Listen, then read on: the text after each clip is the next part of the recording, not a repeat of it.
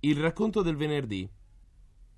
Piera degli Esposti legge Storia del ragazzino cattivo e Storia del ragazzino buono di Mark Twain. Storia del ragazzino cattivo.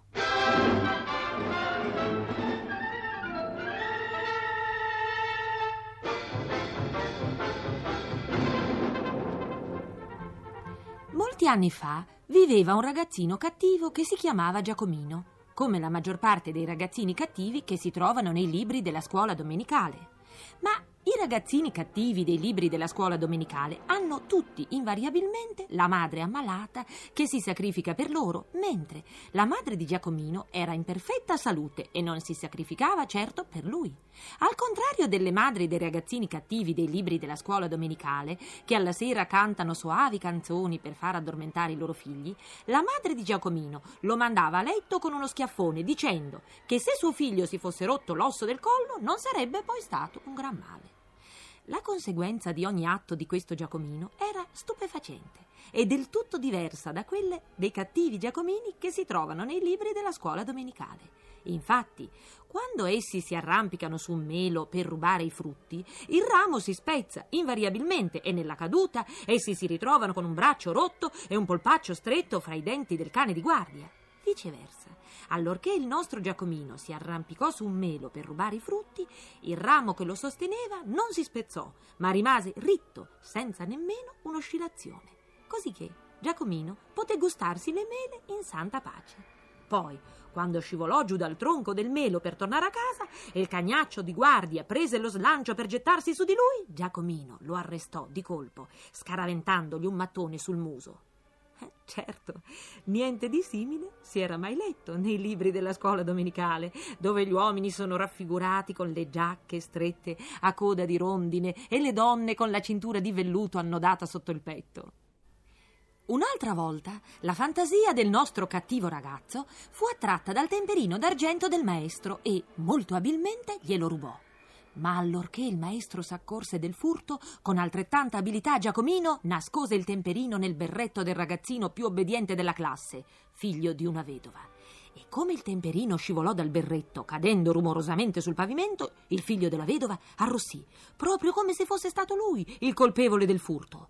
A questo punto, nei libri della scuola domenicale appare sempre, per incanto, un perspicace giudice di pace, con i capelli bianchi, a smascherare il colpevole. Ma, in occasione del furto del temperino del maestro, nessun giudice di pace con i capelli bianchi apparve in difesa dell'innocente figlio della vedova, il quale fu preso a frustate dal maestro, con grande divertimento del cattivo Giacomino che non poteva sopportare i ragazzini studiosi e obbedienti. Ma la cosa più sorprendente che capitò al nostro cattivello fu quando andò in barca di domenica. Sarebbe stato logico, come è scritto nei libri, che in quel giorno la barca naufragasse e il ragazzino disobbediente morisse annegato. Invece no. Giacomino si divertì un mondo ad andare su e giù con la barca e a sera tornò a riva spiccando un bel salto. La stessa fortuna lo assistette la volta che andò a pescare sempre di domenica. A un tratto scoppiò un temporale e, come succede nei libri della scuola domenicale, un fulmine avrebbe dovuto trapassarlo dalla testa ai piedi. Ma benché di fulmini ne cadessero molti, nessuno lo sfiorò. Così prese a correre in giro la voce che Giacomino fosse protetto da un incantesimo e baciato in fronte dalla fortuna. Niente dunque poteva fargli del male. Infatti, perfino la volta che rubò il fucile di suo padre per andare a caccia, non gli successe nulla. Non gli saltarono all'aria tre dita come ai ragazzini cattivi dei libri, e neppure quando, in un impeto d'ira, tirò un pugno sulla tempia della sorellina, lei, invece di morire, come si legge nei libri, si riprese subito, tornando più vispa e allegra di prima. Finché un bel giorno Giacomino scappò di casa e se ne andò in giro per il mare.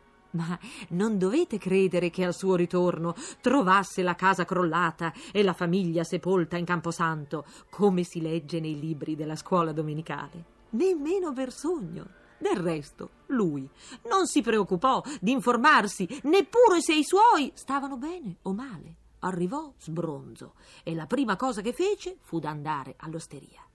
Poi crebbe, divenne un uomo, si sposò e mise su una bella famiglia numerosa. Ma una notte prese un'accetta e mozzò la testa a tutti. Ciò malgrado, divenne ricco, inventando ogni sorta di imbrogli ed ora è un farabutto temuto e rispettato e appartiene alla magistratura. Ma nei libri della scuola domenicale non troverete certo un cattivo Giacomino come il nostro, baciato in fronte dalla fortuna e protetto da un incantesimo.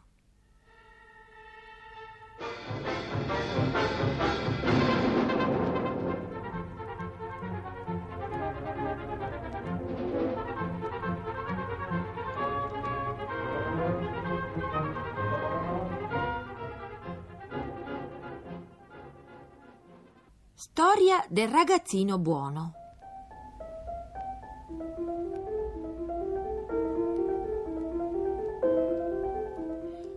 Molti anni fa viveva un ragazzino buono che si chiamava Giacobbe. Era obbediente, sapeva sempre la lezione e non arrivava mai in ritardo alla scuola domenicale. Non diceva bugie perché sapeva che non bisognava dirle e questo gli bastava.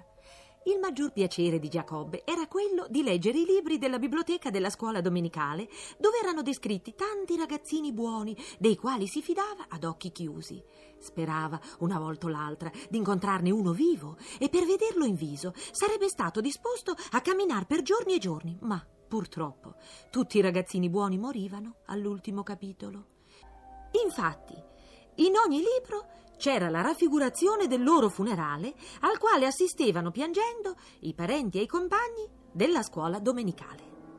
La segreta ambizione di Giacobbe era quella di apparire in un libro accanto ai ragazzini buoni che tanto ammirava.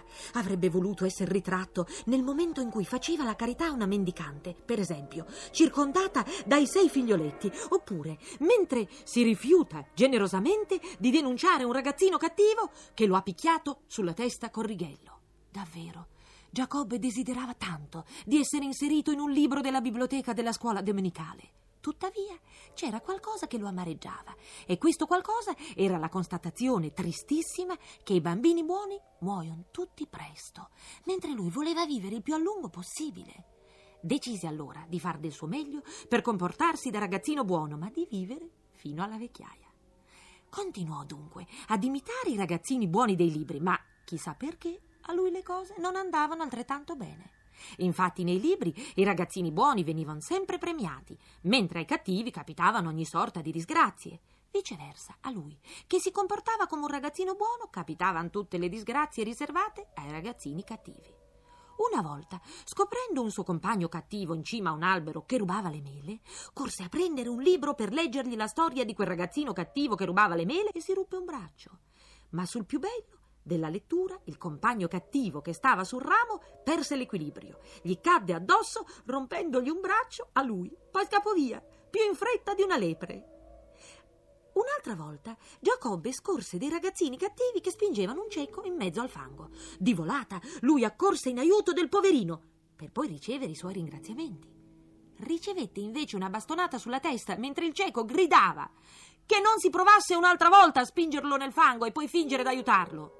Queste esperienze lasciarono Giacobbe perplesso a tal punto che per controllare volle rileggere tutti i libri della scuola domenicale, ma in nessuno di essi trovò qualcosa di simile a quanto gli era accaduto fino a quel momento.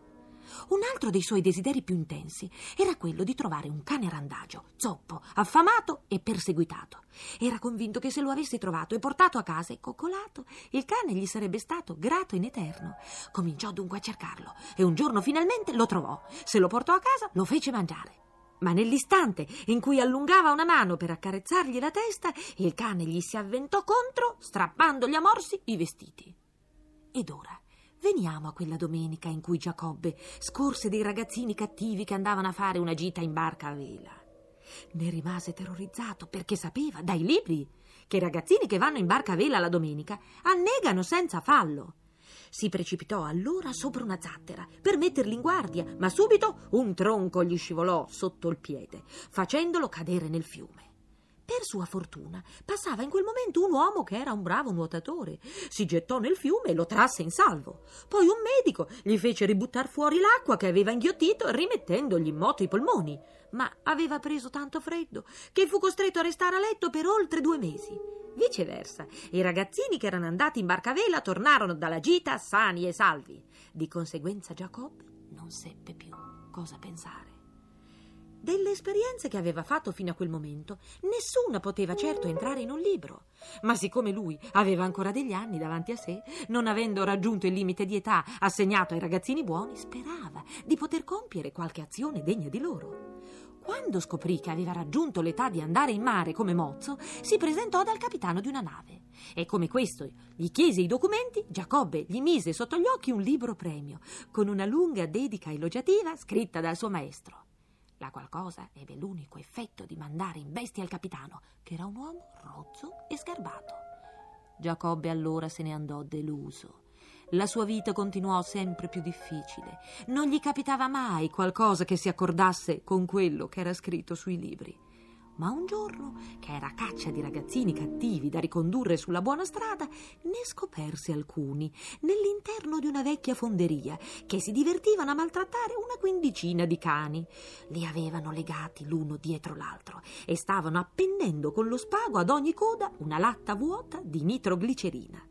Quella scoperta strinse il tenero cuore di Giacobbe. Senza preoccuparsi delle macchie d'unto, sedette sopra una delle latte di nitroglicerina, stringendo con una mano il collare del primo cane della fila. In quel momento entrò nella fonderia il consigliere comunale. Il suo sguardo era carico d'ira. I ragazzini cattivi scapparono a gambe levate, ma Giacobbe, consapevole della propria innocenza, rimase dov'era di slancio. Il segretario comunale lo afferrò per un orecchio, gli fece fare un mezzo giro, poi gli allungò con un'incredibile energia un bel colpo sul di dietro, malgrado fosse unto di nitroglicerina. Ed ecco il ragazzino buono schizzar come un proiettile attraverso il tetto della fonderia, seguito dai frammenti dei quindici cani, ancor legati l'uno dietro l'altro come la coda di un aquilone. E sulla terra non rimase niente nessuna traccia del consigliere comunale né della vecchia fonderia. In quanto al giovane Giacobbe, il suo corpo si frantumò, andando a finire nelle varie direzioni. Non si era mai visto un ragazzino tanto sparpagliato. Così morì Giacobbe, il ragazzino buono che tentò di vivere, senza riuscirci, alla maniera dei libri della scuola domenicale.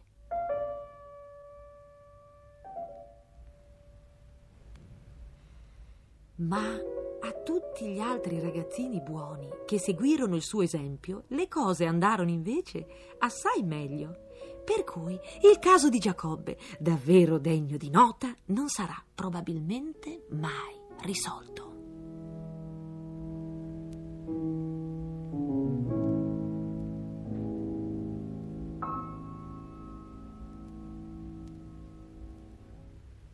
Per il racconto del venerdì, Piera degli Esposti ha letto Storia del ragazzo cattivo e Storia del ragazzo buono di Mark Twain.